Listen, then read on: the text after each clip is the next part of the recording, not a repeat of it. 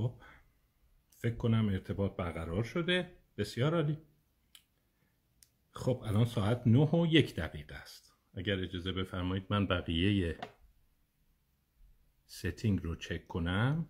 بسیار عالی. بله.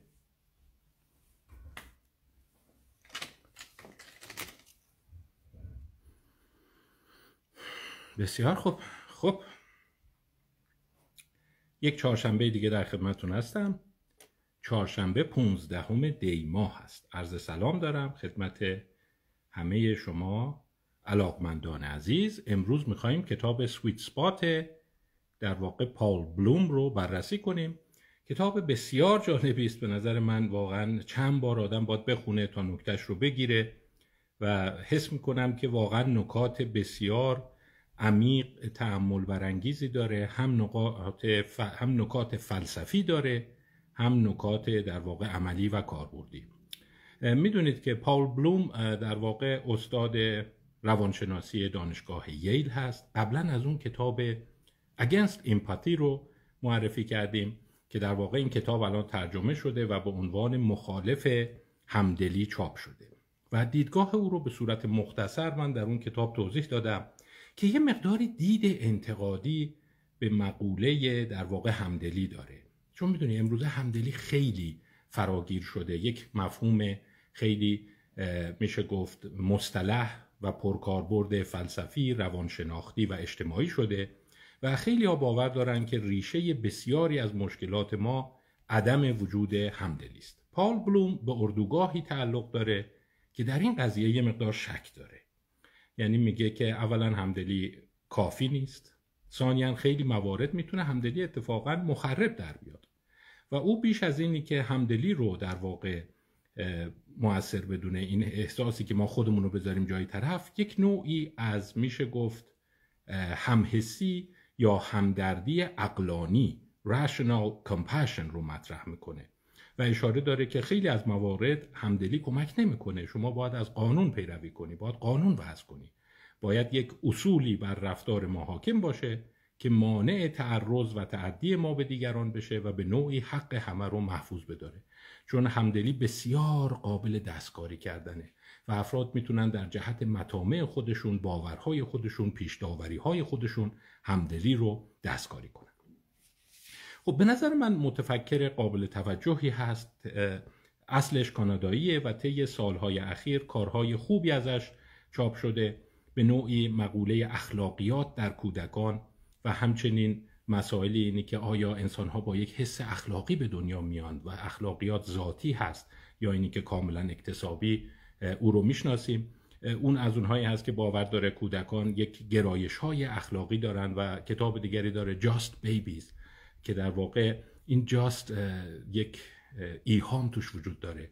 فقط بچه ها یا بچه های عادل که در اون اشاره داره که کودکان از سنین خیلی کم نوعی مفهوم عدالت و برابری طلبی و حق نخوردن رو در واقع رعایت می‌کنن. کتاب جدیدش نوامبر 2021 چاپ شده و واقعا کتاب جذابی هست. به نام The Sweet Spot The Pleasures of Suffering and the Search for Meaning. من فکر کردم این رو به موقعیت شیرین ترجمه کنم یا موقعیت دقیق.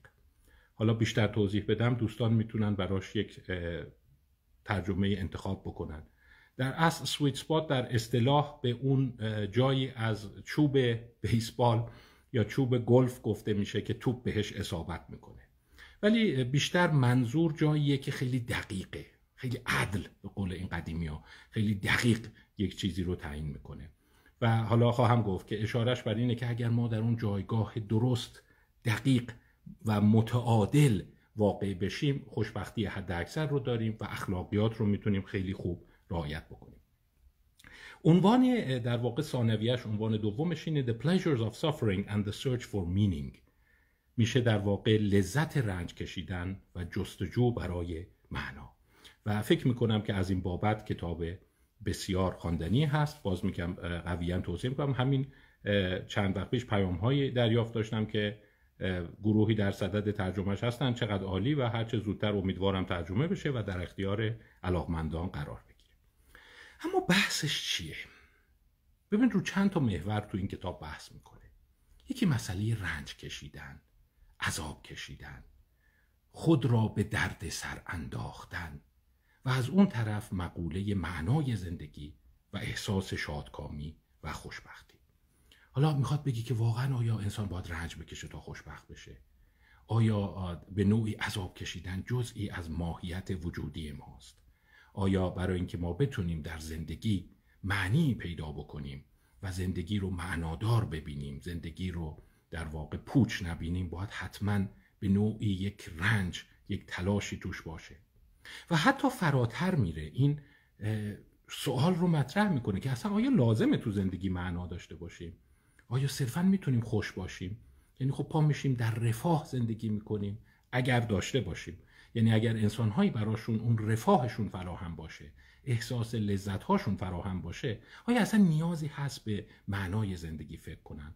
می‌تونن تمام عمرشون رو خب خوش باشن دیگه. به امور روزمرهشون بپردازن زندگی رو اونجوری که دوست دارن تجربه بکنن و خب یک عمر معقولی هم بکنن و آخرش هم حس کنن که خب خسته شدیم دیگه. اینقدر خوش گذروندیم اینقدر تجربیات شیرین داشتیم. دیگه اصلا احساسی هم نمی کنیم که حس کنیم زندگی پوچه آخرش که چی؟ اصلا چرا به دنیا اومدیم؟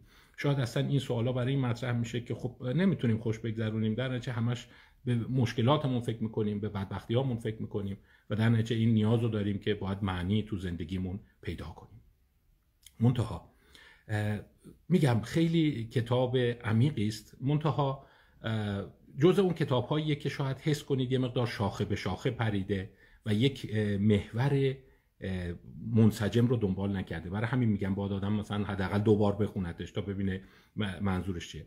و البته نویسنده های مثل پال بلوم کتابهاشون یک ارزش ثانوی هم داره. پر از آزمایش های جالب مثال های جالب حکایت های جالب و حتی می‌تونیم بگیم که نقل قول های بسیار جالب هست که من توصیه می‌کنم مثلا اونا رو جدا کنید و تو امور زندگی به کار ببرید. یکی از نقل قولاش خیلی قشنگ بود. من واقعا خوشم اومد. از ولفگانگ پاولی فیزیکدان معروف که می‌دونید اون در مورد اوربیتال ها و مدارهای الکترونی و اینا صحبت کرده در مورد یک نفر که یک نظریه خیلی غیر علمی داده بود جواب داده بود he's not right. درست نمیگه. He's not even wrong. حتی غلط هم نمیگه. و من حس کردم چقدر اصطلاح قشنگیه. یعنی یه نفر درست نمیگه حتی غلط هم نمیگه. چون انسانی که غلط میگه یعنی با یه استدلال و منطقی به یه چیز غلط رسیده. ولی اون کسی که اصلا عضو هم تو باغ نیست. اصلا خیلی از در واقع میشه گفت اون که دوره اصلا پرته حتی غلط هم نمیگه. یعنی بعضی از افکار رو شما می‌بینید که نه تنها درست نیستن حتی غلط هم نیستن. یعنی نه اینکه نه درسته نه غلطه حتی غلط هم نیست یعنی حتی ارزش نفی هم نداره میگم کوتیشن ها نقل قول های قشنگی لابلاش گذاشته و معمولا این نویسنده های توانمند البته من نمی‌دونم شگردشون چیه آیا اینا دستیار دارن میگردن اینا رو پیدا می‌کنن؟ یا خودشون اینقدر مطالعه دارن؟ چون معمولا این کتاب ها پروژه است. مثلا از چند ماه پیش تبلیغش میشه و پرفروش هست. و همدل میشه فرض کرد که احتمالا یه همکارایی تو نگارش دارن که حتی میره چک می‌کنه که این ادعاهایی که کرده تاریخ ها و یا در واقع مطالب که گفته مستند باشه و این بد منبع نداده باشه. بر همین اینا معمولا تبدیل به پرفروش میشن. خب بحث رو شروع کنم من می‌خوام یه ذره برای اینکه گفتم منسجم نیست فصل فصل بریم جلو که ببینیم چی میگه. از فصل اولش شروع کنیم. یه مقدار من فصل اولش رو در خودشناسی دو هفته پیش به بحث گذاشتم که میگه ما سه تا مقوله تو زندگی داریم. یکی حسهای مثبت هیجانات مثبت. اون خوشگذرانی که داریم شادی که داریم.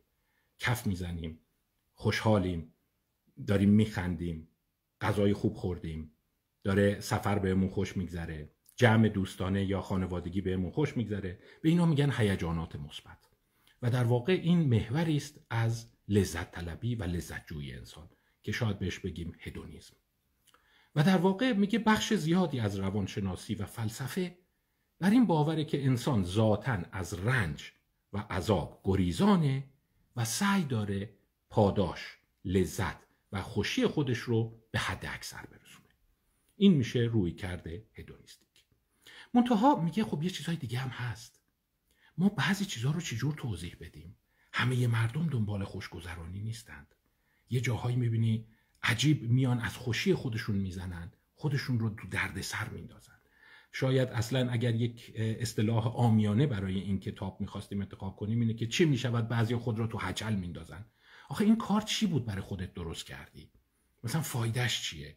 چرا خودتو میندازی تو دردسر چرا دنبال چالشی؟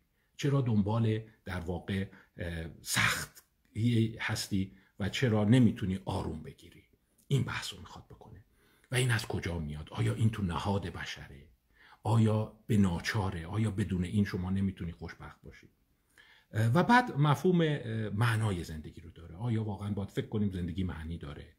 آیا همیشه باید به این سوال جواب بدیم که زندگی پوچه یا معنا داره و معنیش چیه؟ یا نه؟ خب می‌تونی خوش بگذرونی دیگه. اصلا سرت به زندگیت باشه. این سوالای فلسفی رو برای چی مطرح می‌کنی؟ این خودش یه نوع تو هچل انداختنه دیگه. خب داری زندگی خوش میگذره برای اونایی که خوش میگذره و اگرم خوش نمیگذره شاید اونا ناچارند برای خودشون معنای زندگی رو دنبال بکنن. تو فصل اول یه جمله قشنگی داره. من بعضی از این نقل قولهاش رو میگم خدمتتون. میگم وقتی کتاب رو خونیم می‌تونه آدم خط بکشه. Nobody is immune to the lure of suffering. هیچ کسی میشه گفت به اون تلسم جادو یا جذابیت عذاب کشیدن مسون نیست. یعنی همه ما سرمون می‌خوره یه جای خودمون رو بندازیم تو دردسر. یعنی همیشه این نیست که از دردسر فرار کنیم. هر کسی اینو داره و می‌خواد بگه چرا این کار آیا ارزش تکاملی داشته؟ آیا اقلانیه آیا میراث گذشته است و قابل درست شدنه؟ حالا کتاب های دیگه ای رو هم خدمت معرفی کردم کرد بعضی خواهیم گفت میراث گذشته است. همونطور که درد کشیدن تو پزشکی میراث گذشته است. یعنی شما الان بیهوشی داری بیهسی موضعی داری مخدرهای قوی داری و عملا توی بیشتر فرایندهای جراحی درد نمی‌کشی. و در صورتی که 200 سال پیش همه فرضشون بر اون بوده که اصلا پزشکی با درد زاده شده. شما میری پیش دکتر باید همش درد بکشی. برای اینکه بیهوشی نداریم زایمان بدون درد نداریم. دندون پزشکی با درد. چهار نفر شما رو بگیرن که اون دندون رو بکشن. الان شما اصلا می‌فهمید نفهمیدم چی شد. میگه آیا واقعا درد کشیدن لازمه بشره یا خب علم می‌تونه به یک مرحله برسه که دیگه خب بی خودی چرا دنبال سافرینگ هستی؟ و در واقع تو فصل اول باز یه نکته دیگر رو هم تمایز قائله که میگه هر دوی اینا نیاز به توضیح داره. رنج کشیدن انتخابی و گزینشی در مقابل رنج کشیدن ناخواسته. میگه این دو مقوله جداست. رنج کشیدن ناخواسته اینه که خب انسان نداره. یک عده محرومن یه عده بلا میاد سرشون یه عده مصیبت میاد سرشون. این خودش یه مقوله بررسیه. ولی بیشتر مقوله ای که در این کتاب می‌خواد دنبال بکنه رنج کشیدن گزینشی و انتخابی است. Chosen suffering. خودت چرا انتخاب می‌کنی این کارو کنی؟ آخه مگه کسی مثلا وادارت کرده بود بری توی این ورزش سنگین یا بری توی این مسابقه یا بری توی این چالش و شب بیخوابی بکشی به خودت فشار بیاری که چی؟ مثلا من می‌خوام تو مسابقه شرکت کنم یا می‌خوام مثلا برنده بشم و در مقایسه با بقیه جلو بیفتم. Chosen suffering. یعنی شاید معمای کتاب رنج کشیدن گزینشی است خب فصل دومش. من فصل فصل می‌خوام یه ذره رؤوس مطالب رو بگم. این فصل اول با این مقدمه شروع میشه. فصل دوم به یه مفهوم جالب می‌پردازه. از ساده شروع کرده و به پیچیده میره. فصل های اول یه ذره پیش پا افتاده تره. بعد که میره جلوتر مطالب عمیقتر زندگی رو مطرح می‌کنه. فصل دوم اسمش هست مازوخیسم خوشخیم. بناین مازوکیزم. یه مازوخیسم خوشخیم شروع کنیم. ما بعضی موقع ها به خودمون درد میدیم رنج میدیم عذاب میدیم. و برای کارهای خیلی سخیف است. مثلا یه عده میشینن مسابقه فلفل خلی می‌ذارن. یه عده مثلا مسابقه دارن از بارفیکس آویزون بمونن. می‌بینی تمام چهرش رنج کشیده درد رو تو چهرش می‌بینی و اونو گرفته. یا مثلا همین مچ انداختن و اینا اون چهره طرف رو ببین چه انقباض عضله داره چه چیزی داره. اینا مازوخیسم های خوشخیمن یعنی اولا وادارت نکردن تهدید جانی نداره. خودت خودتو انداختی تو هچل و خوشخیمن. یعنی به کش نمیدتت معمولا. معمولا اتفاقی که میفته اینه که فقط رنج می‌کشی درد می‌کشی و از لذت شما کاسته میشه. این اصطلاح بیناین مازوکیزم به گفته پال بلوم گفته پاول روزین هست. در واقع روانشناس مشهور که در زمینه مقولاتی مثل چندش و اینها کار کرده. شما مثال های خیلی عدیده می‌بینی. از مسابقات کشیده زنی. تو اینستاگرام فراوونه. دیدین؟ مثلا کشیده می‌زنن به هم. یا چالش آب سرد. مثلا آب سرد میزه رو خوده یا اینا که دیدین یخو میشکنن توی زمستون میرن توی آب سرد. یا نمی‌دونم اینایی که روی زغال داغ را میرن. اینایی که نمی‌دونم فکر کن مثلا سعی دارن مثلا خودشونو از سقف آویزون نگر دارن و شنو شکم برن. مثلا میگی خب این چرا خود درد میدی؟ چرا این کارها رو می‌کنی؟ شروع بحث رو با این می‌ذاره که مازوخیسم خوشخیم از کجا میاد. چرا ما مازوخیسم خوشخیم رو تجربه می‌کنیم؟ چند تا نظریه وجود داره. مثلا به جورج اینسلی روانپزشک مشهور اشاره می‌کنه. میگه خیلی از این مازوخیسم ها در نگاه مازوخیستیه خدازاریه در اصل اینها لذت طلبی شدیده. چرا؟ چون جورج اینسلی این رو می‌گفت. می‌گفت حس منفی و درد در واقع ذخیره و میشه گفت پشوانه برای لذت شدیده. به عنوان مثال شما اگه توی سرما باشی بعد که میای میری تو سونا یا استخر آب گرم خیلی بهت مزه میده. یا نمی‌دونم فرض کن شما در یک حالت خیلی خسته باشی مثلا یک ورزش سنگین کرده باشی اون لحظه بعدش اون دوش گرفتن یا اون ماساژ خیلی برای شما لذت طلبیه.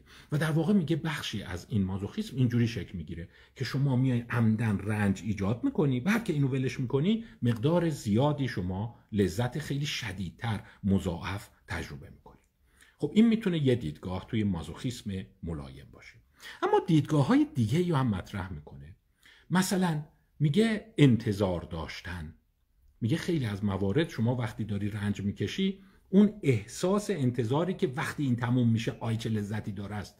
مثلا اینایی که میرن تو ارتفاع اینایی که میرن چتربازی اینایی که میرن با این کشا از رو پل میپرن. میگه اون وحشته به اون لحظه که می‌رسی زمین و میگه آخش زنده موندم. آخش نجات پیدا کردم. اینقدر به شما لذت میده که در واقع شما این کار رو تکرار می‌کنی. در واقع میشه گفت انتظار لذت است. یه مثال دیگه براش می‌زنه.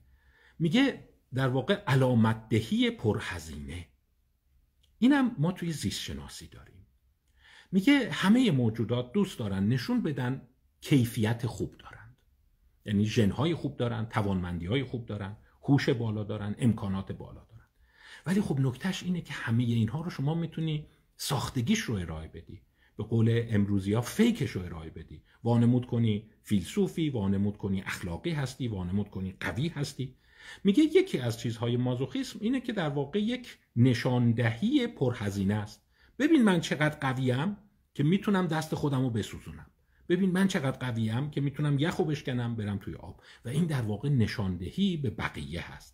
در واقع یک هدف و منفعت رو دنبال می‌کنه. در ظاهر به نظر میاد غیر عقلانی است ولی در باطن یک هدف بسیار عقلانی رو دنبال می‌کنه. یعنی شما وقتی نگاه کنی اونی که بیش از همه عذاب کشیده رو انتخاب می‌کنی. میگی اون ببین صادقه یا اون جدیه. اون می‌دونی کیه؟ اون آدمیه که مثلا می‌تونه 20 ساعت تمام مثلا یه ریز بدوه. اون می‌دونی کیه؟ اون آدمیه که می‌تونه سه روز غذا نخوره. پس این نشون میده که اون آدم قوی است. به این میگه costly signaling و میگه costly signaling ریشه عمیقی توی تکامل داره. موجودات سعی دارن به بقیه به خصوص هنگام جفتیابی نشون بدن که ببین من اینقدر اوزام خوبه که می‌تونم بخش زیادی به خودم رنج وارد کنم و بازم هیچی نشه. پس ببین من چه ژن خوبی دارم یا چه بدن خوبی دارم یا مثال جالبی می‌زنه. به نظر من جالب بود. میگه پولدارها بچه هاشون رو میذاشتن لاتین یاد بگیره تو قرن 19 هم در صورتی که لاتین هیچ کاربردی نداره. هیچ جای دنیا مردم لاتین حرف نمی‌زنن. در صورتی که فقیرترها محرومترها باید بچه هاشون رو میذاشتن صنعتگری یاد بگیرن بچه هاشون رو میذاشتن طب یاد بگیرن. یه چیزی یاد بگیره که به دردت بخوره. شما هم الان دیدی مثلا میگه برو یه رشته بخون که به دردت بخوره. خب اگر شما داری میری یه رشته می‌خونی که به دردت نمی‌خوره و هیچ بازار کاری نداره لزوما کارت غیر عقلانی نیست. می‌تونی به بقیه این پیام رو بدی که ببین منابع من اینقدر زیاده که من کتاب خوندنم حرف آموزیم در واقع تلاشم در جهت یه چیزیه که هیچ کاربردی نداره. یعنی من منابع زیاد دارم. و در واقع لاتین یاد گرفتن یک نشانی بوده که ببین من اینقدر وقت زیاد دارم پول زیاد دارم و نیاز ندارم که کار کنم که میشینم متنهای لاتینی یاد می‌گیرم. در واقع این هم همون کاستلی سیگنال بوده و در واقع شما یک اشرافزاده یا یک مرفه به قول امروز یا بدون درد رو از روی چیزهای به درد نخوری که بلد بود میشناختی.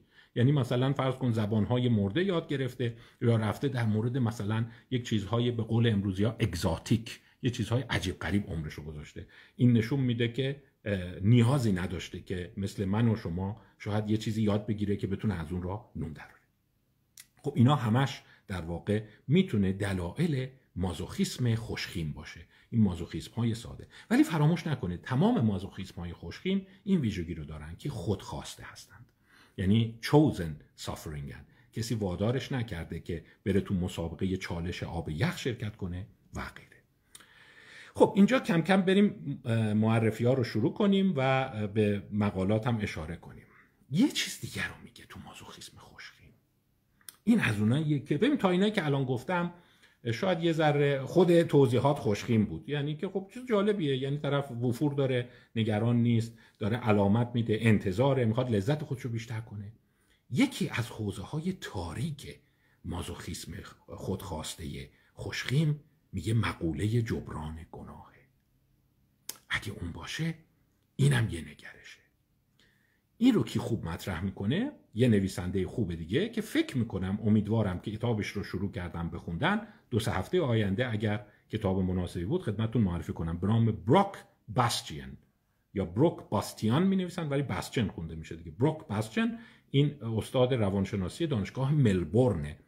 و یک کتاب 2018 داره که این کتاب رو امیدوارم براتون معرفی کنم چیزای جالبی توشه. The Other Side of Happiness. Embracing a More Fearless Approach to Living. سوی دیگر شادکامی. اتخاذ رویهی بیباکانه به زندگی. 2018 براک باستیان The Other Side of Happiness. آن سوی در واقع شادکامی. حالا مقاله که چند مقاله به باستیان ارجا داده توی کتاب. یکی از مقالاتش اینه که گفتم یه ذره منو نگران می‌کنه. این مازوخیسم خوشخیم درست بی آزاره ولی توش ممکنه یک شیطنت و سوء نیتی باشه. چرا؟ داستانش اینه. میگه نکنه اینایی که به خودشون رنج میدن برای جبران گناهانشون هست و این می‌تونه برای بقیه دردسر باشه. حالا یه مقاله مثلا به عنوان نمونه از بروک باستین یاد کرده. داستانش اینه. Physical pain and guilty pleasures که میشه درد فیزیکی و لذتهای گناهالود تو Social Psychological and Personality Science 2012 چاپ شده. کارش خیلی ساده است. یکی از اون تست های مازوخیسم خوشخیم که شما می‌تونید تو خودت پیاده کنی اینه. فرصت کردین تو این هفته برین انجام بدین. Cold Pressure Test. CPT CPT بسیار تو روان پزشکی تو روانشناسی کاربرد داره و خیلی چیزها رو از توی اون سعی می‌کنن در واقع استخراج بکنن. و در واقع داستان CPT به این صورت هست. کارهای CPT این شکلیه که شما می‌تونی در واقع به انسانها دردهای کم یک درد بی خطر وارد کنی که می‌تونه خیلی شدید بشه. اونم داستانش اینه. آب چهار درجه. تو آب تهران تو این فشار اتمسفر شما یه ذره یخ بریزی توش و نمک نریزی توش و دستو بکنی تا اینجا تا آرنج توش این تقریبا میشه تست CPT و تقریبا سی ثانیه سی و پنج ثانیه که میگذره شما گزگز رو شروع می‌کنی درد رو شروع می‌کنی و تقریبا بعد 60 ثانیه دیگه خیلی دردناک میشه. تا 90 ثانیه اکثرا دستشون می‌کشن بیرون و حس می‌کنن که یخ زدیم. و بی خطر البته اگر دو دقیقه بیشتر شد دیگه دستتون رو در بیارین اون خطر داره. و اگر از اینایی هستین که سندروم رینو دارین نمی‌دونم نوک انگشتاتون سیاه میشه اشکال عروقی دارین دیابتی دارین این کار نکنین. ولی بر بقیه یک تست بی خطر است. حالا این چه چیزایی رو اومده توی این مجموعه پژوهشاش دنبال کرده؟ کارش ساده بوده. باز گفتم توی این پژوهش ها کار می‌کنن؟ نمیگن اصل پژوهش چیه و لابلاش اینا رو میگنجونند. مثلا داستان این بوده که از یه عده گفته بیاین راجع به مسائل مثلا گناهالودتون مطلب بنویسین در مورد مطالب خوبی که انجام دادید مطلب بنویسید. یعنی یه عده ازشون خواست که یه کار زشتی که کردی یه کاری که اسم می‌کنی شرمندهش گناه کردی اون رو راجبش مطلب بنویس. به یه دیگه هم گفتن یه حکایتی بنویس از کار خوبی که کردی و مثلا به یکی خیرت رسیده یه کار جوان مردانه کردی یه کار خیلی مردم پسند کردی اینا. و در کنارش خب از اینا خواست تست سی پی تی هم انجام بدن. گفت می‌خوایم مثلا این تست رو بسنجیم. منتها اون گزی اون پارامتر اون عامل اصلی که مورد سنجش قرار گرفته بود اصلا هیچ ازش قافل نبود. اینه که وقتی داریم میری یه سری شکلات رو میزه و میگفتش که خب حالا از این شکلات ها هم اگه خواستید وردارید و اینکه ببینن چند تا ور میدارن. و در واقع یه جور ساختن که مثلا یه دونه برداری دیگه. ولی ببینن مثلا مش می‌کنه و, و کسی هم نمیدیدتش. و بعد شکلات ها رو میشمردن. ببینن کی حس می‌کنه حق به جانب ما با اومدن اینقدر با ما چیز کردم من 5 تا بردارم یه مش بردارم چیز جالبی که در آورده بود اینه. اونایی که احساس گناه توشون القا کرده بودن به طور متوسط سه تا برداشتن اونایی که باز خونسا بودن اونا هم سه تا برداشتن. بدترین افراد اونایی بودن که هم رنج کشیده بودن یعنی دستشون رو آب سر کرده بودن هم بهشون احساس مفید بودن و کارآمد بودن رو القا کرده بودن. یعنی اگر شما حس کنی من آدم خوبیم و رنج هم کشیدم جمع اینا لزوما چیز خوبی در نمیاد. ممکنه خیلی حق به جانب بشی و حق بقیه رو بخوری.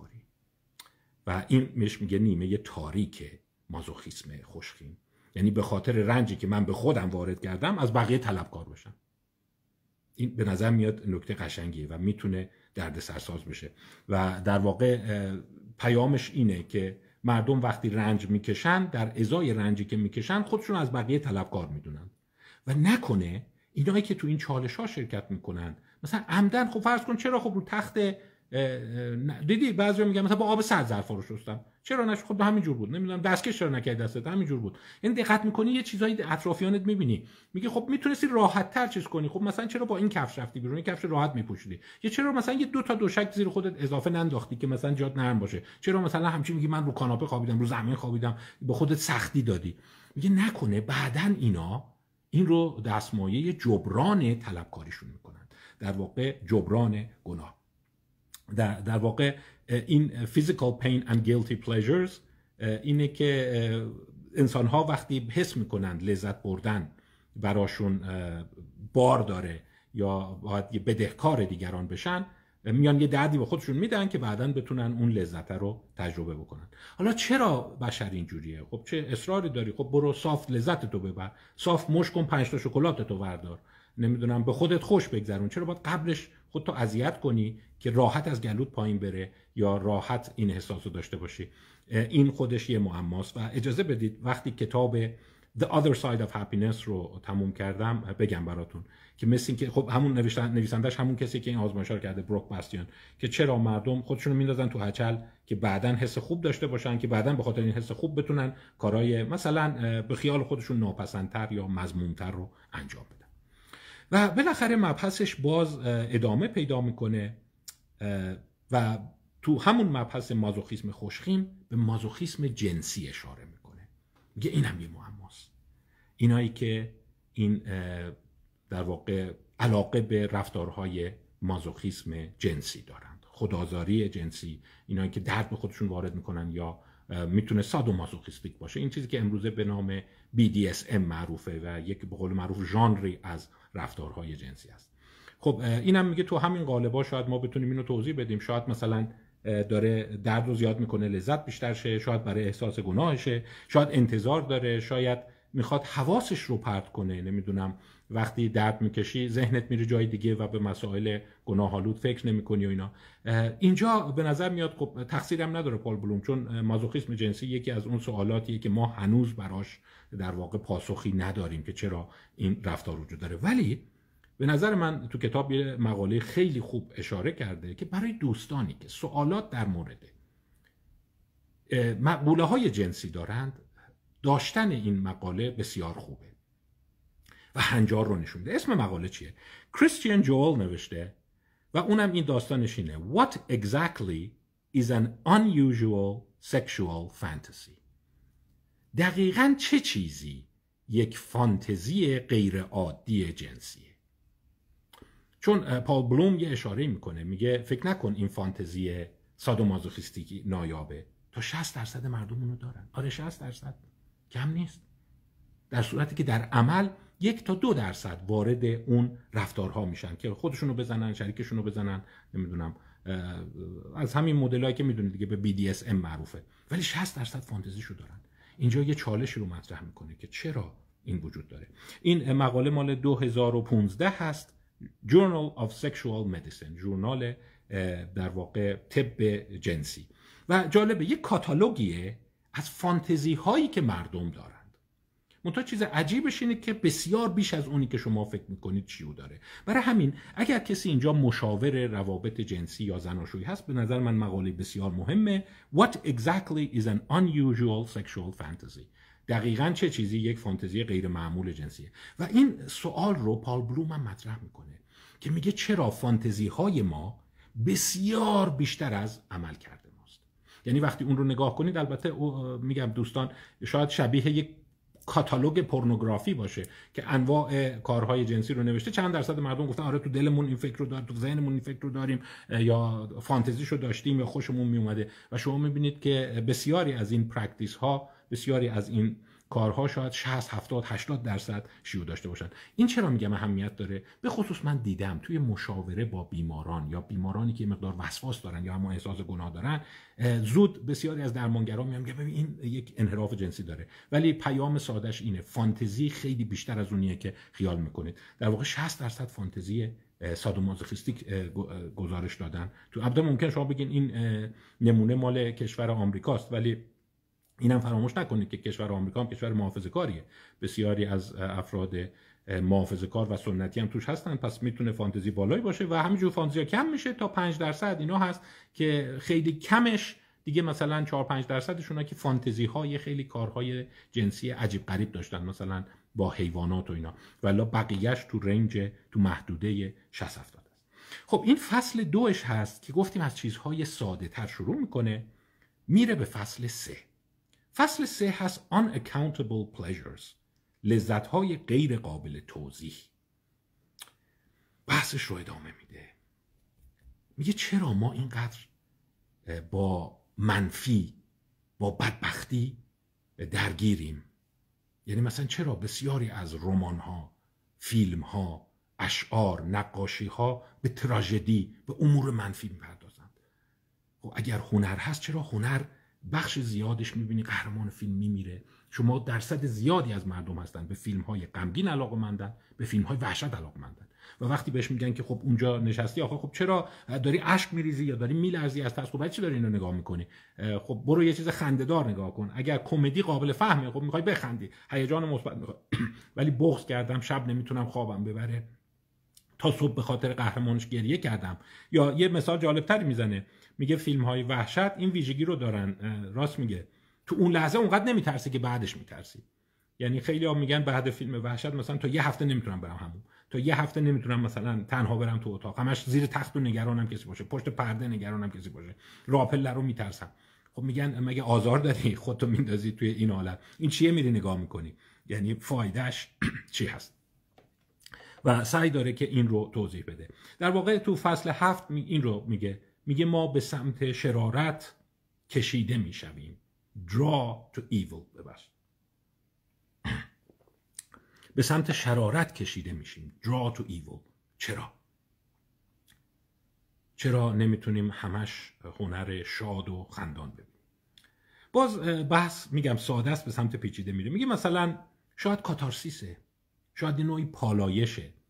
یه اصطلاحی به کار می‌بره تنقیه شناختیه cognitive enema س enema یعنی تنقیه و cognitive یعنی شناختی. یعنی شما گریه می‌کنی راحت میشی. یه ذره میترسی راحت میشی. میگه خب این نیست. برای اینکه اولا وقتی فیلم تموم شد اصلا راحت نمیشی تا مدت ها ناراحتی تا مدت ها میترسی تا مدت ها اضطراب داری. ولی ادامه میدی. همش این نمی‌تونه باشه. میگه یه دلیل شاید این باشه که داری فکر می‌کنی غیر واقعیه این رو من توی هنر چگونه اثر می‌کند؟ توضیح دادن کتاب خانم الن وینر به این اشاره کردم که این رمان های وحشت یا غمگین چرا جذابه؟ میگه یه بخشش می‌تونه این باشه که شما حس می‌کنی غیر واقعیه و چون حس می‌کنی غیر واقعیه اون بهت احساس خوبی میده. باز لزوما اینجور نیست. خیلی از مردم مستندها رو می‌بینن یا مثلا داستانهای جنایی واقعی رو می‌بینن. در خانه نمی‌دونم قتل چه گذشت؟ نمی‌دونم عروس خانواده به قتل رسید دقیق اینا رو می‌خونن. یعنی به نظر میاد we are drawn to evil. به سمت شرارت مرگ اینا کشیده میشیم. اخبار جنگ های مهلک درست همه نگاه نمی‌کنن ولی مخاطبین خودش رو داره. میگه ممکنه بعضی ها فکر می‌کنن که خب چون آخرش خوب تموم میشه مردم احساس اون آزادی آخر رو می‌کنن. بازم این نیست. بسیاری از اینا آخرش هم خوب تموم نمیشه. بسیار از این داستان ها مستند و قاقصه کشته میشه طرف. با این حال مردم به سمتش کشیده میشن. خب اینو فکر کنم باید ربطش بدیم به فصل چهار. بریم فصل چهار. فصل چهار میگه پدیده تلاش struggle. اینم یکی از اون چالش هاست. چرا زحمت می‌کشیم؟ چرا تلاش می‌کنیم؟ چرا جام می‌کنیم؟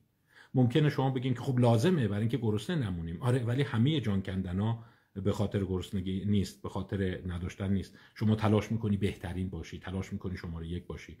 به خودت سختی میدی. و باز حتی یک یافته هایی هست که بسیاری از افراد در واقع میشه گفت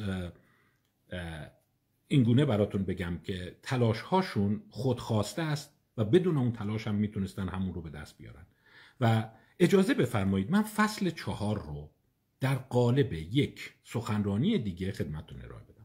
اسمی هم که براش گفتم می‌خوام انتخاب کنم مورچه زحمت کشه که دیدن از حیوانات شروع شده تا انسان ها به نظر میاد وقتی چیزی براش زحمت نکشن چیزی براش جان نکنن و دوست ندارند. و این سوالی که چرا؟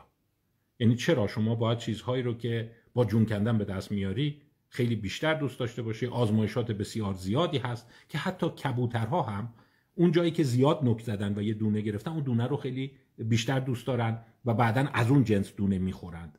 یعنی چرا ما دوست داریم رنج بکشیم زحمت بکشیم تلاش کنیم؟ مفهوم استراگل هست.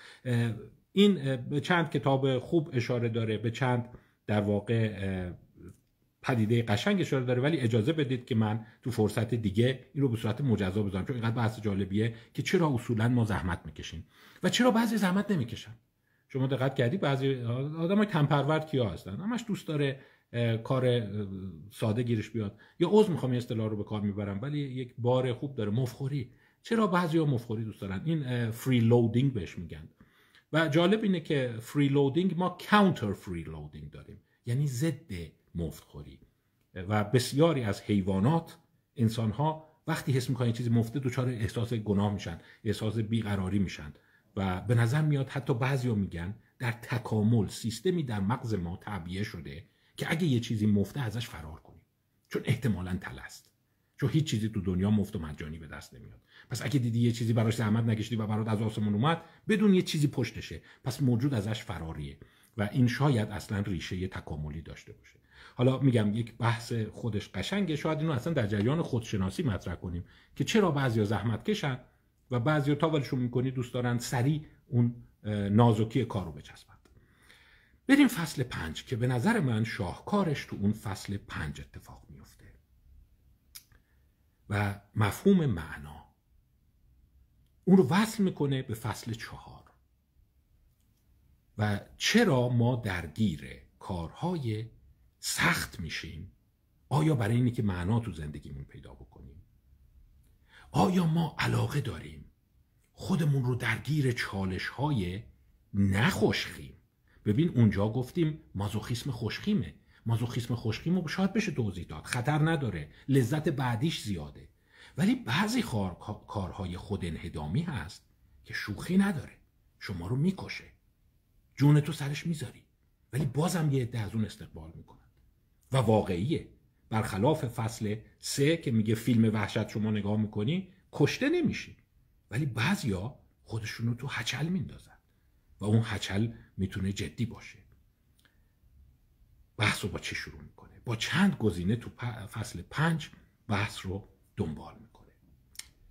یکی از چیزهایی که خیلی بهش قشنگ پرداخته مفهوم کوهنورداست. کوهنوردهای حرفه‌ای که به قله های بالای 7000 متر 8000 متر میرن. می‌دونی کار پرخطریه. شما احتمال هست که جانت رو از دست بدی. تو بهمن گیر کنی. خیلی از اینا انگشتاشون تو یخ میمونه و قطع میشه. خیلی از اینا پاشون قطع میشه. و همچین ورزش لوکسی نیست. یا یک رفتار سادومازوخیستی اداشو در بیاریم برای اینکه سکس یه مقدار جذاب تر بشه نیست. واقعا اونجا میری و آسیب می‌بینی. و بیشتر کار رو روی یک مقاله خیلی قشنگی گذاشته. از باز یک روانشناس برجسته توصیه می‌کنم این رو بخونید. یعنی بحث رو اینجوری باز کرده. جورج لوونستاین. جورج لوونستاین در ژورنال کیکلوس نوشته. کیکلوس یک ژورنالی هست در مورد اقتصاد سیاسی. مال 1999 ولی اسم کتاب اسم مقاله اینه. مقاله مبسوطیه تقریبا مثل کتابه. Because it is there. برای اینکه اونجاست. The challenge of mountaineering. چالش کوهنوردی قشنگ باز کرده مطلب. برای اینکه اونجاست. Because it is there. حالا این تیتر از کجا اومده؟ این عنوان قشنگ از کجا اومده؟ جورج مالوری اورست نورد ابتدای قرن بیستم. او 240 متر مونده بوده به قله برسه جونشو از دست میده. و قبل از اینی که بره می‌گفتن آقا چه اصراری داری از اورست بری بالا؟ آخه این همه لذت هست همه چه اصراری از از این کوه بری بالا؟ جوابش این بوده because it's there. برای اینکه اونجاست. خیلی مفهوم عمیقه یعنی صرف اینکه این اونجاست من باید ازش برم بالا. صرف اینی که یه چیزی چالشی وجود داره من ازش باید سرشاخ بشم. صرف اینی که یه مانع وجود داره من باید از روش بپرم. Because it is there. و جالب جونش رو سر این گذاشته. چرا؟ آیا ما به صرف اینی که یک چالش می‌تونه وجود داشته باشه خودمون رو باش سرشاخ می‌کنیم؟ خودمون رو باش درگیر می‌کنیم. این سوال قشنگیه که پال بلوم مطرح می‌کنه. و میگه اگر این چالش نباشه اون موقع میگه زندگی معنا نداره. فایده نداره. اون کوه اونجاست من باید برم بالا ازش. این مشکل وجود داره من باید حلش کنم. آیا این یک انحرافه؟ آیا یک غریزه مخربه؟ می‌دونید در ابتدای قرن بیستم باور بر این بود که این غریزیه. در واقع همونطور که ما به سمت لذت، زندگی، خوشگذرانی، روابط جنسی علاقه داریم به مرگ و انهدام هم علاقه داریم. و شواهد توش بود. آدمایی که لذت می‌برن از اینی که وارد چالش بشن حتی اگه جونشون از دست بدن.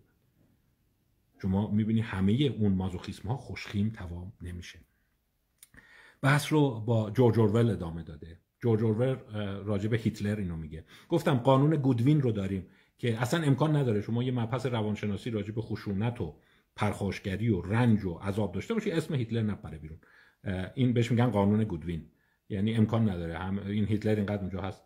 جورج اورول اینو میگه. میگه سیاستمداران قاعدتا باید به شما لذت رو در واقع نوید بدن. Offer you good time. به شما بگن دوران خوشبختی و خوبی میاد. ولی هیتلر offers you struggle, danger and death به شما تلاش خطر و مرگ رو نوید میده ولی مردم از اون استقبال می‌کنن چرا؟ آیا هممون یه خود انهدامی داریم؟ آیا نمی‌تونیم خوش بگذرونیم؟ و اون lure of suffering اون تلسم جادوی عذاب کشیدن خطر کردن تو همه ما به صورت غریزی هست یعنی اگه شما همش خوش بگذرونی اون وسط خسته میشی. میگی باید اون اورست اونجاست باید ازش برم بالا. حتی اگر به قیمت جانم تموم بشه. Because it's there. باید بجنگم. باید سرشاخ شم. آیا ما این رو داریم؟ سوال مهمیه. چون می‌دونی اگه داشته باشی مثلا رفتار بشر یه جور دیگه میشه. یعنی آیا همه ما مثل جور... یه جورج مالوری تو خودمون داریم؟ یعنی گفتم میریم میمیریم. یعنی 1924 فکر کنم جانش رو از دست داد. یعنی با اون تکنولوژی نمی‌تونستن خوب اورست رو بالا برن ولی این سعی کرده بوده بره بالا. یا این قطب نوردا اینایی که سعی می‌کنن غیر ممکن رو انجام بدن. این رو تو کتابشان نکرد من جای دیگه خوندم و به نظرم جالب بود. می‌دونید که وقتی جنگ جهانی دوم شروع میشه در واقع هرمان گورینگ به قدری خوشحال میشه که جنگ شروع شد. آخ جون حالا جنگ میشه می‌زنیم می‌کشیم خودمون کشته میشیم که با اون هیکل جسیمش بسیار چاق بوده. 140 50 کیلو بوده. میپره روی نمی‌دونم دقیقا یادم نیست روی میز هیتلر یا روی میز کنفرانس و شروع می‌کنه یک رقص خیلی قزاق مانند می‌کنه. جوری که اصلا هیتلر تعجب می‌کنه این با هیکلش داره رو میز میرقصه و اینقدر خوشحال بوده که می‌دونی جنگ شده. خون کشتار چالش جایی که ما می‌تونیم مردانگیمون رو نشون بدیم. یا می‌دونید تو اساتیر تویتونیک اساتیر ژرمانیک بهشت جای آرومی نیست. و اصلا اینم یه سواله. آیا بهشت خوب آرومه؟ این میگه که یه پال بلوم با شیطنتی میگه والا اگه من بشر رو می‌شناسم آروم نمی‌گیره. این بشری که من می‌شناسم با یک بهشت آرام آروم نمی‌گیره. و می‌دونید والهالا اون چیزی که در اساطیر نوردیک بهشت هست جای آرومی نیست. جای جنگ و قتاله. حالا خوشی و خوشگذرانی هم داره ولی جای قتاله. و جالب والکیری هوریان نژاد نوردیک اینا فقط زنان آرام و اشوگر و خوشگذران نیستند. اینا زنان جنگجو هن. شمشیر می‌کشن و ممکنه بزنن شما رو والکوری ها و این داستان اینه که چیه انسان ها خودشون رو توی این هچل میندازن. میگه میگن خب اگه نباشه معنی نداره زندگی. و در واقع ممکنه من خوش نگذرونم. ولی معنی از خوشگذرانی برای من مهمتره. باز یه مثال دیگه می‌زنه. این یکی مثال آمادگیشو داریم بیاد یه ذره چالشیه ولی یه ذره من رو اعصابم رفت این مثال. میگه اتفاقا یکی دیگه از همون چالش هایی که خوش نمیگذره ولی معنا داره بچه دار شدنه. و به کتاب قشنگی اشاره می‌کنه. نمی‌دونم این کتاب رو بتونم معرفی کنم یا نه. می‌خوام بخونم ببینم آیا علمی به اندازه کافی هست. علمی هست ولی آیا مطالب جالبی داره یا نه. جنیفر سینیور نوشته. 2014 All joy and no fun. میشه گفت تماما نشاط و بدون لذت. می‌بینی عنوان کتاب یه ذره نشدنیه. All joy and no fun. تماما نشاط و بدون لذت. The paradox of modern parenthood. تناقض فرزندآوری مدرن. نترسونمتون اگر زوجهای جوان اینجا هستن افراد نزدیک به فرزندآوری هستن. گفته تو بین شاخصهای مختلفی که تضاد زناشویی رو دامن می‌زنه و هیجانات منفی رو در شما ایجاد می‌کنه و ضد حال در اصطلاح یعنی تمام فان و سرگرمی زندگیتون رو می‌گیره در جهان مدرن بچه است. وقتتون می‌گیره خوابتون می‌گیره تفریحتو می‌گیره مسافرت می‌گیره غذا خوردن تو می‌گیره خیلی از چیزا رو می‌گیره. ولی مردم با شدت بهش راقبن یا بخش زیادی. و وقتی ازشون سوال می‌کنی خب این که همش دردسره. و جالب مثلا این جنیفر سینیور نشون داده بود که در کشورهایی که بخصوص شما کمک هزینه فرزند نمیدی اون مرخصی سنگین زایمان رو نداری اتفاقی که میفته اینه که به شدت خلق منفی زیاد میشه بعد از بچه. بیخوابی نمی‌دونم جیغ زدن های بچه آروم نگرفتنش. ولی انسان ها به شدت اونو دنبال می‌کنن. و این چالش رو در واقع مطرح می‌کنه. یه ذره نمی‌دونم شاید افراطیه شاید از دید یک جامعه فردگرا نگاه کرده. حتی جمله از دانیل گیلبرت مشهور میگه. می‌دونید دانیل گیلبرت واقعا جز روانشناسان خیلی برجسته مثبت است. گفته این سندروم لانه خالی هست امتینست میگه وقتی بچه ها دیگه ازدواج می‌کنن یا میرن دانشگاه دیگه خونه رو ترک می‌کنن دوباره پدر مادر تنها میشن. گفته مهمترین علامتش لبخند زدنه. یعنی برخلاف اینکه همه میگن افسرده میشی و نمی‌دونم احساس چیز می‌کنیم که نخیر اتفاقا دیده. بعد اون تازه این زوجهای مسن شروع می‌کنن خیلی خوش بودن و تازه شروع می‌کنن دوباره خوشگذرانی و سفر و مسافرت و لذت بردن از غذا و اینا. یعنی به عبارت دیگه این هم یکی از اون کوهنوردی هاست. و اینم مثل جورج مالوری. خب چرا بچه دار میشه؟ خب برای اینکه باید بشه دیگه. لابد این بایده وجود داره.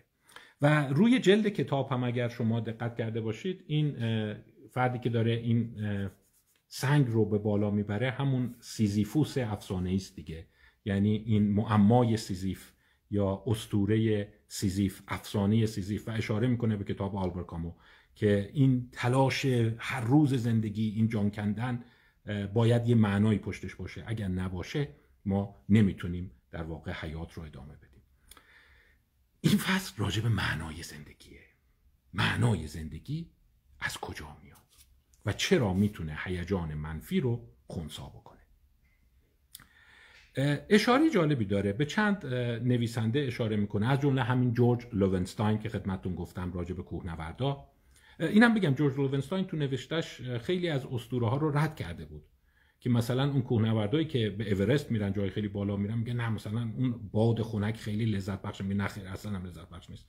آنچنان میسوزونتت که چیز نداره. یا مثلا اونجا همه با هم دوست میشن صمیمی میشن. میگو نه یه لحظاتی هست که فقط به خودت فکر می‌کنی. یه لحظاتی هست که اصلا هیچ چیز دیگری جز نجات خودت به ذهنت نمیاد. یا مثلا اونجا به معنویات فکر میگه نه فقط اونجا به این فکر می‌کنی چجور برم دستشویی و غذامو بخورم. یعنی اصلا اون حالت رومانتیکی که شما تصور می‌کنی نیست. انگشتاتو یه لحظه مواظب نباشی قطع میشه یه لحظه یکی بیفته پایین کارش تمومه و اون اصلا فکر نکن یک رومانسی توش وجود داره. مثل جنگ. دیدی بعضی جنگ رو خیلی رمانتیک می‌خوان نشون بدن. نه جنگ فقط کشتار و ایناش خیلی پررنگه. خب اینجا میاد میگه که خب بیایم ببینیم که در واقع این مقوله معنی چه ویژگی داره. یعنی چی میشه ما احساس معنی تو زندگی می‌کنیم؟ و چرا لذت رو ول می‌کنیم میچسبیم به معنا؟ این سوال پال بلومه. و این سوال رو در لابلای یک سوال اصلی تر مطرح می‌کنه. آیا همه ما در جستجوی معنا هستیم؟ به ویکتور فرانکل خیلی اشاره میده. اون انسان بشر در جستجوی معنا. ولی یه جوری پال بلوم دوست داره اینو بگه که اونقدی هم که میگن نه. خیلی از انسان ها هم واقعا اون چالش معنا براشون پیدا نمیشه. میگن این یه چیزه شما داری میگی. والا من اصلا هیچ فکر نکردم زندگی پوچه. دارم زندگی می‌کنم دیگه. دارم کار روزمره‌مو می‌کنم و همه به دنبال معنا نیستند. حالا این رو شما به عنوان یک سوال باز بذارید. اینو میشه از خودتونم بپرسید. آیا فکر می‌کنی با خوشگذرانی و یک لذت مدام می‌تونی سر کنی؟ یا اینکه باید به چالش بندازی؟ یه پژوهش جالب دیگر رو نام می‌بره. آنات کینان و ران کیوتس. Productivity Orientation and the Consumption of Collectible Experiences. Journal of Consumer Research 2011 داستانش چی بوده؟ داستانش این بوده. اومده از یه عده سوال کرده. ببین این سوال قشنگیه. همین الان از خودتون بپرسید.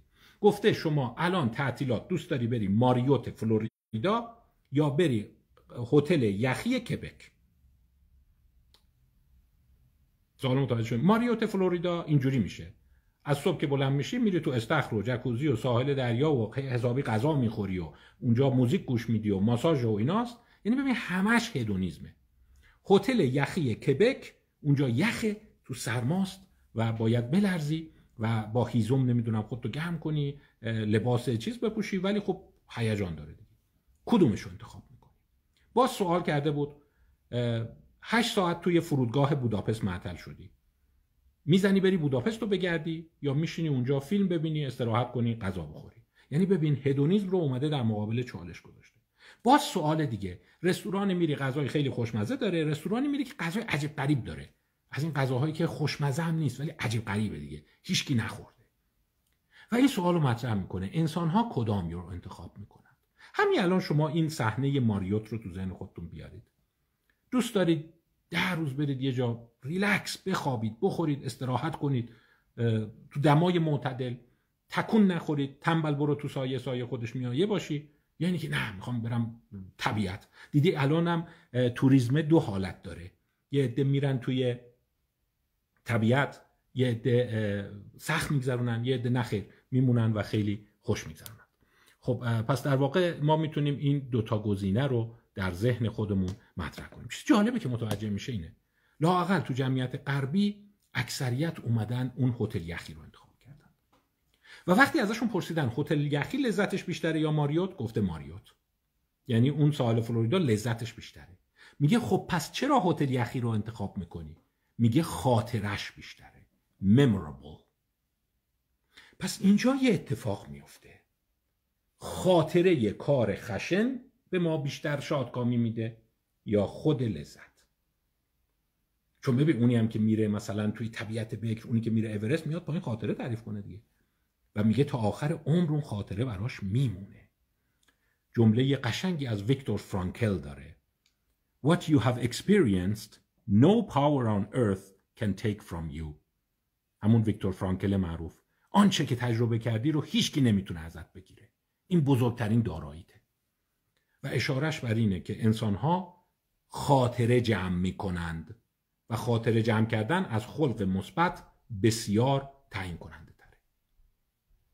نکته جالبیه. یعنی آیا ما باید تعدادی خاطره جمع بکنیم تا احساس خوشبختی بکنیم؟ و خاطرات بسیار در واقع منتها اله رو باید جمع کنیم که معنی شکل بگیره. اگر خاطرات افراطی نداشته باشیم هویتمون شکل نمی‌گیره و احساس رضایتمندی از زندگی پیدا میشه. این تئوریه که در فصل در واقع معنای زندگی دنبالشه. از خانم یاد می‌کنه فکر کنم کتابش خواندنی باشه ولی البته سبک جورنالیستی هست خیلی تخصصی آکادمیک نیست و هموطن خودمونه. خانم امیلی اصفهانی اسمیث که میشه فرض کرد احتمالا همسرشون آقای اسمیثه. خانم امیلی اصفهانی بررسی کرده که وقتی انسان ها دنبال معنی تو زندگی هستن دنبال چی هم؟ یعنی چی زندگی معنی داره؟ مثلا یک اتفاق معنی دار. چهار گزینه رو تو معنی پیدا کرده. یعنی یکی از این چهارتا هدف معنی و البته چهارتاش چه بهتر. احساس تعلق. میگه یعنی اگر من حس کنم به یه جای تعلق دارم این به من احساس معنا تو زندگی میده و این جبران اون هزینه درد رو می‌کنه. پس من می‌تونم دنبال تعلق باشم. Belonging. دو purpose. هدف. میگه اگر یه هدفی رو دنبال بکنی این بهت معنا برای همین اورست بالا رفتن هدفه. اینی که من بتونم مثلا 500 تا شنا شکم برم هدفه. و در واقع هدف هست که تعیین می‌کنه. سه روایت ستوری تلینگ بتونی اینا رو توی یک قالب نقل قول از زندگی خودت جا بدی. اینو اجازه بدین من مبسوط توی مباحث دیگه صحبت می‌کنم.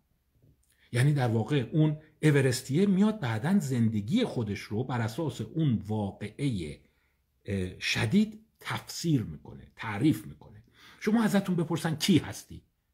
جالبه اونایی که نگاه کردن و اگر هم می‌خوای بدونی کی خیلی خوب این رو مطرح کرد یک روان درمانگر برجسته به نام دن مک ادامز هست.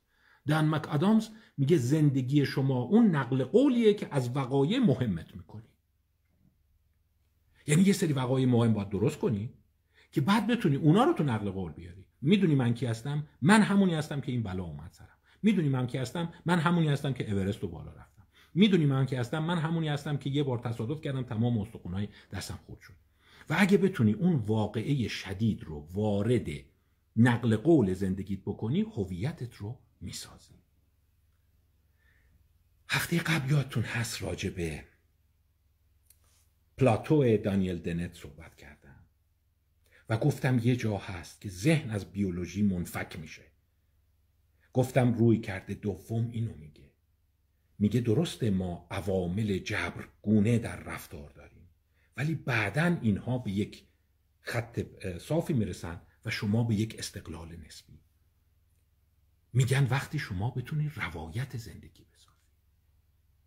تو روایت زندگی اینه. صرف نظر از بیولوژی که داری. صرف نظر از گراشات ژنتیکی و سرشتی که داری. من مثلا آدم ترسویی هم من چیم؟ میگه چند تا روایت رو در میاری و با این خودتو تعریف می‌کنی. من کسی هستم کنکور دوازده ساعت درس خوندم نفر ششم شدم. این میشه روایت زندگیت. و این بهت هویت میده و هویت میشه آرماتورت. این داستانی است که اینا میگن. برای همینه که با لذت خالی نمی‌تونی روایت بسازی. باز بروک باستین مقاله دیگری داره emotionally extreme life experiences are more meaningful emotionally extreme life experiences are more meaningful تجارب بسیار افراطی هیجانی هستند که معنا دارند بروک باستین Journal of Positive Psychology 2019 چیزی که در آورده اینه که اون چی که به شما معنای زندگی میده و هدف زندگی میده وقایع انتهایی و بسیار افراطی هیجانیتونه. منتها نکته قشنگی که داره و پال بلوم از اون استفاده می‌کنه اینه. این رو نگه دارید که اون فصل بعدی اینو خواهد گفت. مقاله اینه که مثبتاش هم قبوله. همه به صورت خاص فکر می‌کنن فقط منفیاش قبوله. یعنی شما باید حتما رنج عظیم کشیده باشی عذاب سافرینگ گزینشی داشته باشی تا معنا تو زندگیت پیدا بشه. بروک بسچن میگه اینجور نیست. اونوریش هم داشته باشی کافیه. یعنی یه چیز خیلی مثبت هم داشته باشی یه هیجان خیلی مثبت هم داشته باشی اونم معنای زندگی رو می‌تونی باش بسازی و هیچ فرقی نداره. دارم کم کم تم نهایی کتاب رو لو میدم. پال بلوم معتقده که برای اینکه زندگی خوشبخت بشی باید معنا بسازی. برای اینکه معنا بس... باید معنا داشته باشی. برای اینکه معنا داشته باشی باید وقایع افراطی داشته باشی. اما به صورت سنتی مردم این تصور رو دارن که باید اون وقایع منفی رنج عذاب و بدبختی باشه. در صورتی که می‌تونه موفقیت و شادکامی خاص باشه. برای همین او طرفدار هدونیزم هم هست. میگه خوشگذرانی رو نباید از بشر بگیری. روی هدونیزم می‌سازه و معنای زندگی رو پیدا می‌کنه. به خانم امیلی اسمیت برگردیم. امیلی اصفهانی برگردیم. گفتم یکیش تعلق دو هدف سه روایت زندگی و چهارم تعالی. یعنی یک حس معنوی یک حس ترانسدنس عامل چهارمشه. یک احساس روحانی پیدا بکنی. خب اینجا پال بلوم مقالات دیگری رو دنبال می‌کنه. ضربه قشنگش میاد. میگه وقتی میای نگاه می‌کنی برای اینکه تو زندگی معنی داشته باشی تعلق لزوما نیست. دیده بسیاری از افراد اونی که مثال می‌زنه اندرو وایلز ریاضیدانی که نشسته مسئله آخر فرما رو حل کرده. یه سالیان زیاد فقط تو اتاق تنها نشسته با همه قطع رابطه کرده. این آدمایی که درونگران این آدمایی که با هیچ کی معاشرت نمی‌کنن به هیچ کی احساس تعلق ندارن. اونا می‌تونن معنای زندگی داشته باشن. پس معنا براش لازمش تعلق با دیگران نیست. لازمش حس معنوی و متعالی گفته آن چیزی که لازمشه هدفه و هدفی که مهم و تأثیر گذار باشه. حالا بیا مسئله رو حلش کن. یعنی اگر شما می‌خوای احساس شادکامی بکنی باید یک چیز هدفمند و مهم را دنبال بکنی چه بهش برسی چه نرسی اینش قشنگه. چون توی داستان قبلی گفته بود که فیلم های وحشت نیازی نیست همیشه خوب تموم بشه. آنچه که مهمه تلاشه. یعنی صرف تلاش برای کاری مهم و تاثیرگذار. و این رو وارد معنای زندگیت بکنی. اون موقع احساس شادکامی و خوشبختی شما کامل میشه. ولی با یک شیطنتی داستان رو هنوز ادامه میده. خانم اصفهانی میگه تو سال 2000 از دانش ببخشید سال 1960 یعنی 60 سال پیش. از جوونا و دانشجوها پرسیدن چقدر معنای زندگی مهمه. 86 درصد گفتن مهمه. بدون اون اصلا زندگی فایده نداره. باید معنا داشته باشی. و الا این سیزیف میشی که سنگ رو داره می‌بره بالا. باید با پوچی زندگی چیز کنی. ولی جالب سال 2000 فقط 40 درصد گفتن. و پال بلوم من حس با یه شیطنتی داره میگه ببین فکر نکن معنای زندگی خیلی خوبه ولی ممکنه بعضی هم هیچ وقت این مشکل براشون مطرح نشه. که اصلا دنبال کار مهم برن کار بزرگ بخوان انجام بدن و در واقع معنای زندگی رو می‌تونی با همون روزمرگی هدونیستی که هم شاید به شیوه متعالی تر دنبال بکنی. ولی لاقل یه چیز رو میگه و اون اساس فصل بعدش هست. فصل بعدش هست sacrifice از خودگذشتگی. ایثار. که میگه برای معنا در زندگی sacrifice ضروری نیست.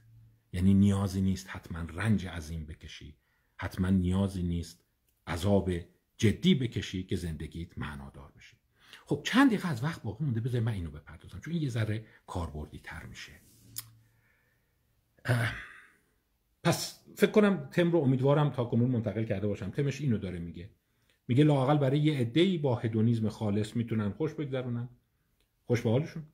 ولی یه عده‌ای هستن که به معنای زندگی باید برسن و البته بلوم به اون سو متمایله. ولی با شیطنت داره میگه اونوریارم خیلی شما سرزنش نکن. یه جایی اشاره می‌کنه میگه که از ستوارت میل حکایت میاره. میگه من ترجیح میدم یک انسان ناراضی باشم تا یک خوک راضی. خوک راضی همونیه که همش خوش میگذرونه. در مقابل انسان ناراضی اینیه که خوش نمیگذرونه ولی معنا تو زندگیش داره. و اشاره که می‌کنه اینه که میگه ببین یه ذره می‌خواد تعدیلش کنه دیگه. حالا خوک چیز بدیه به خصوص تو فرهنگ ما ولی اون خوک راضی هم چیز خیلی بدی نیست دیگه. حالا من راضیه دیگه. حالا داره خوش میگذرونه. چه اصراری داری که همه چی باید یک انسان ناراضی یک سقرات ناراضی لزوما همیشه بهتر از یک خوک راضی. یعنی هدونیزم رو به نوعی بهش بها میده. منتها بذارید بگم چی میگه. اصطلاح قشنگی رو در فصل آخر کتاب به کار می‌بره. به نام motivational pluralism تکسرگرایی انگیزشی. میگه برای خوشبختی ما تکسرگرا انگیزش داریم. بعضیا با هدونیزم خالص خوشبختن بعضیا با هدف برای تلاش برای رسیدن به یک امر مهم و تاثیرگذار معنا پیدا می‌کنن هرچند هیجانات منفی زیاد داشته باشند ولی در فصل آخر این رو میگه. میگه ضروری نیست که اگه می‌خوای به معنا برسی حتما باید از خودگذشتگی و یا در واقع قربانی دادن و sacrifice داشته باشی. یک مثال جالب می‌زنه. به نظرم میگم از اون نقل قولای قشنگش یکی اینه. از تنزنویس آمریکایی رورکه پرسیدن آخه این جهان مدرن چه خوبی داره؟ چیه جهان مدرن خوبه؟ یعنی آخه چه ویژگی داره؟ همش که بدبختی و ایناست گفته دندون پزشکی. جواب میده از این جوابای قشنگی مثل همون ولفگانگ پاولی که گفته بود و حتی درست و غلط هم نمیگه. تو دندون پزشکی. بودو یعنی با این همه جهان مدرن چی دندون پزشکی. و یه تو عمق مطلب میری قشنگه. صد سال پیش یه دندون پر کردن است یه درد دندون شما رو داغون می‌کرد. و اگه می‌خواستن اونو بکشن چیز کنن با فک شما نگه داشتن دندون رو. چیکار کنن؟ عذابی می‌کشید یا نه؟ ولی الان تقریبا به غیر از اونایی که وحشت از دندان پزشک دارن دندان پزشکی می‌تونه کاملا بدون درد باشه. میگه وقتی بیهسی موضعی میاد برای اولین بار تو دندان پزشکی هنری آتکینسون اولین رئیس انجمن دندان پزشکی آمریکا میگه اصلا این نمیشه. اگر شما درد رو از بیمار بگیری معنای بیماری معنای زندگی میره. مخالفت می‌کردن. یا می‌دونید اول بار با داروی بیهوشی همچین هم استقبال نکردن. با زایمان بدون درد استقبال نکردن. می‌گفتن آخه معنای زندگی اینه اگه شما درد نکشی که زندگی معنا نداره زندگی پوچ میشه. بلوم می‌خواد بگه آره بدون درد کشیدنم می‌تونی زندگی رو پوچ نبینی. کافیه. کار بزرگ دنبال کنی هدف بزرگ دنبال کنی که البته بعضیا اون رو هم دنبال نمی‌کنن. چرا؟ چون ما motivational pluralism یا تکثرگرایی انگیزشی داریم. و یکی دو تا آزمایش قشنگ دیگر رو نام می‌بره. اجازه بدید اینا رو بگم و بحث امشب رو به انتها برسونم. سوال سر اینه. آیا ناکامی؟ آیا هنوز بحث ادامه داره آیا اینی که من تو زندگی بلا زیاد اومده سرم مثبته؟ یا باید تلاش کنیم بشر هیچ بلایی سرش نیاد؟ اون کتاب بروک باستین فصل اولش از یک فیلسوفی نام می‌بره به نام دیوید پیرس دیوید پیرس و مکتبی رو نام می‌بره. این مکتب خیلی از نظر فلسفی دانشگاهی نیست ولی مکتب قشنگیه ترانس هومانیزم که ترابشری ترجمهش کردن. ترانس ها اینو میگن. میگن ببین همونطور که تو دندان پزشکی درد از بین رفت تو بسیاری از فرایندهای پزشکی درد از بین رفت می‌تونیم عذاب بشری رو هم به کل از بین ببریم. می‌تونیم به رفاه برسیم و هیچ انسانی رنج عمده نکشه. و شدنیست این گیر شناختی و فلسفی ندارد. حالا بعضیشون میگن بیولوژیک شدنیست که اون خیلی فانتزیه نمی‌دونم. من رو شک دارم. که میگه همونطور که شما ضد دردها و بیهوشی و سر موضعی رو داشتی می‌تونی داروهایی بسازی که عذاب رو از شما بگیره و شما عذاب نبرید دیوید پیرس میگه و جالب یک هموطن دیگرمون هم هست در واقع فریدون اسفندیاری. که ایشون در واقع اونم کتاب های به نوعی آینده نگری می نوشته سال 2000 از دنیا رفته و جالب اسم خودش رو به FM 20 تغییر داده بوده. معتقد بود اصلا اسم معنی نداره باید اسم یک چیز نژادی و گرایشی حالا کاری به عقایدشون نداریم. ولی جالب بود که این ترانسهومانیزم این اشاره رو می‌کرد که می‌تونیم عذاب بشری رو از بین ببریم و اصلا هم بحران معنا پیدا نمیشه. سیزیفوس سیزیفوس نمیشیم. نگران نباش. لازم نیست تو زندگی من رنج بکشی تا زندگی معنادار باشه. ولی باز به پژوهشی اشاره می‌کنه که میگم بین این دوتا داره یه ذره نوسان می‌کنه. An upside to adversity. Moderate cumulative lifetime adversity is associated with resilient response. An upside to adversity. روی خوب ناملایمات. روی خوب ناملایمات. داستان چیه؟ این پژوهش قشنگیه. فکر کنم اونایی که دوست دارن پایان نامه و اینا به نظر من خیلی کار قشنگی می‌تونه باشه. پرسشنامه رو انتخاب کرده که سال 2004 در مقاله ترنر و لوید استفاده شده. Stress, Burden and the Lifetime Incidence of Psychiatric Disorders. ژورنال archive general psychiatry 2004 یه پرسشنامه از 36 تا گزینه داره. داستانش اینه که چقدر بدبختی تو زندگی سر شما اومده.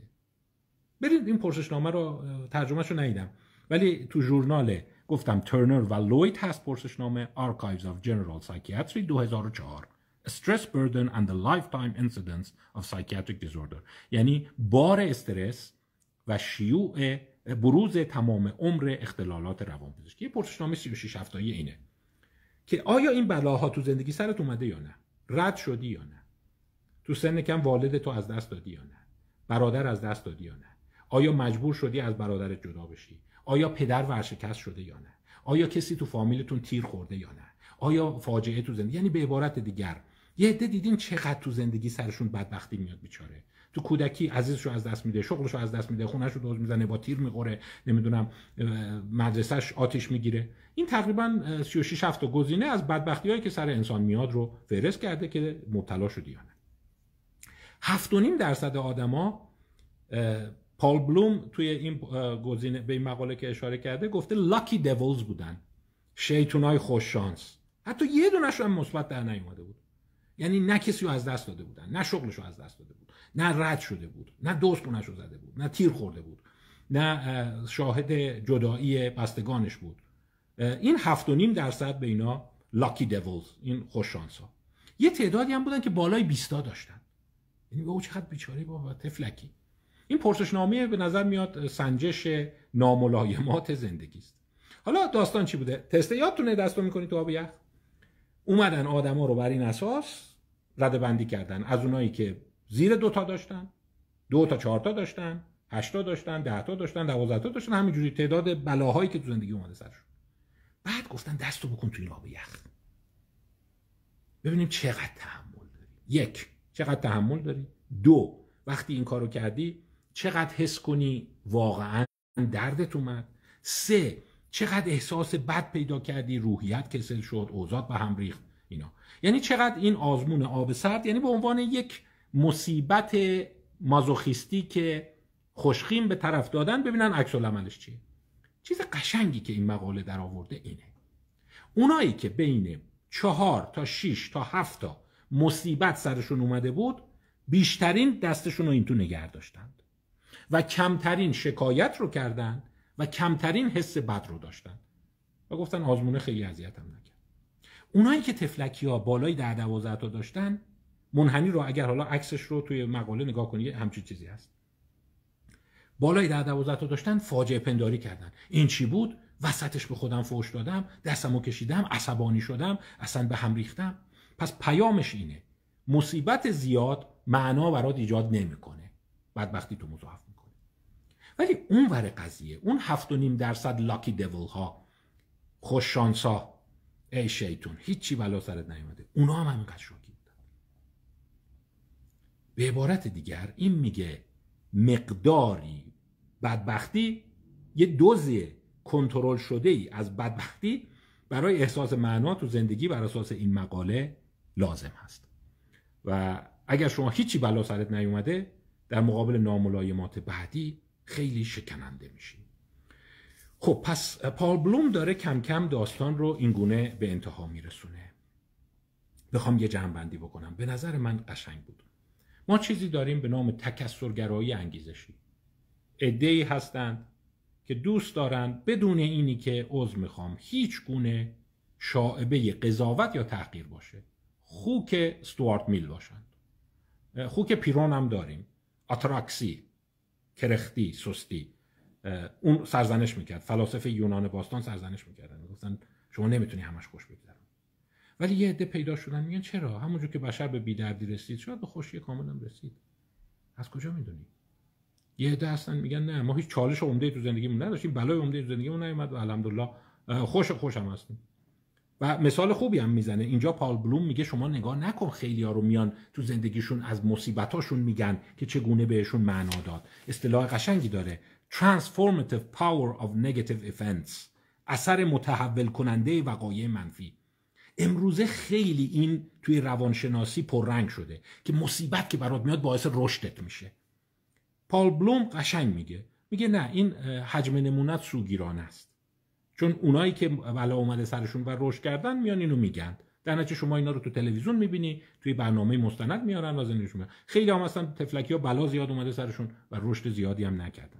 از اون طرف خیلی هم بسیار رشد کردن هیچ بلایی تو زندگیشون نبوده. پس بیا اینجوری نگاه کنیم. ما یک تکسرگرایی انگیزشی داریم که نیازی نیست که حتما شما به جستجوی معنا باشید بعد یه عده دیگه پیدا میشن که معنا تو زندگی خیلی براشون مهمه. اون معنا از طریق خوشگذرانی به دست نمیاد. بیشترین چیزی که معنا ایجاد می‌کنه هدفه پرپس حالا من تو اون قضیه مورچه زحمتکش می‌خوام راجع به هدف صحبت بکنم. وقتی هدفی سر راهته و با اون گلاویز میشی. این بهت معنا میده. و جالبه توی اون چهارگانه خانم امیلی اصفهانی اسمیت معتقد این از همه مهمتره. اینکه پرپس داشته باشی هدف داشته باشی. چون بقیهش می‌تونه نباشه. یعنی نیازی نیست حتما آدم معنوی باشی. نیازی نیست حتما آدم اجتماعی باشی. یا خیلی اینو تو زندگیت بیاری. همین که تلاش می‌کنی یعنی اون تلاش برات کافی ولی یه ذره که میاد این ورتر میگه اما شواهد داره اینو نشون میده که نیازی نیست حتما بدبختی باشه یا دوز بالای بدبختی باشه. با استناد این مقاله مارک زیلی An Upside to Adversity. 2013 ژورنال Psychological Science بود. دوز کمش کافیه. یه دوز کم بدبختی برات بیاد تو رو یه ذره مقاوم می‌کنه و معنای زندگی رو برات ایجاد می‌کنه. و بالاخره ما اون انتها رو داریم. کسایی که میگه بدبختی ناخواسته شدید سرشون اومده. میگه وظیفه بقیه انسان هاست که اونو کم کنند برخلاف اون داستانی که هرمان گورینگ ذوق می‌کرد. با تلاش و خونریزی و اینا معنی تو زندگی ساخته ممکنه بشه ولی راه های ساده تری برای ساختن معنا هست. مثلا تلاش کنی که یک سازه خوب بسازی تلاش کنی یک کشف خوب داشته باشی تلاش کنی رفاه افزایش بدی. این تلاش می‌تونه در جهت غیر سافرینگ غیر عذاب باشه و اون بتونه خوشبختی رو برای دیگران تامین بکنه. پس می‌بینیم که به نوعی این رو اشاره داره و این داستان رو با همون اسم کتابش به انتها می‌بره. موقعیت شیرین. یه جایی شما یه موقعیتی پیدا کن. بین خوشگذرانی بین اندکی ادورسیتی ناملایمات و تازه بهتره اون ناملایمات خودخواسته باشه.